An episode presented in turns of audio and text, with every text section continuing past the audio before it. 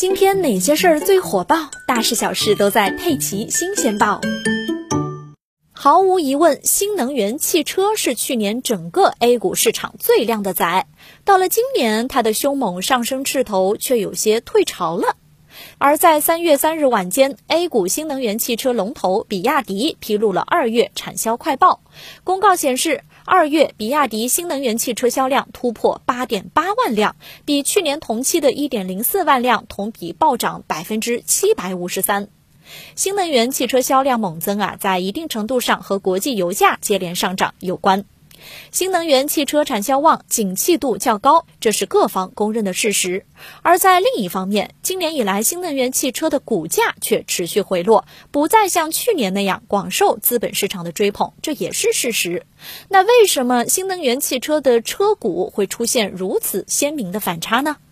杭州相关券商投资顾问分析称啊，经过过去两年股价的大幅上涨，新能源汽车的估值已经普遍不便宜了。对于新能源汽车高景气度的预期，则已经相应包含在股价之中了。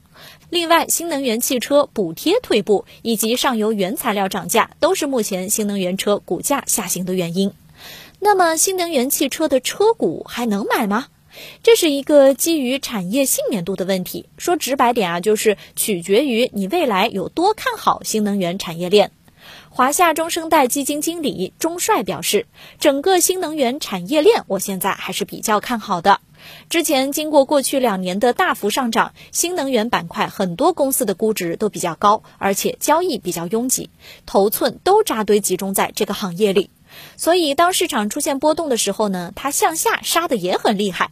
但是啊，经过这段时间的调整之后，新能源，特别是新能源汽车产业链估值其实已经到了相对合理、比较舒服的位置。现在至少应该是一个相对中期的底部。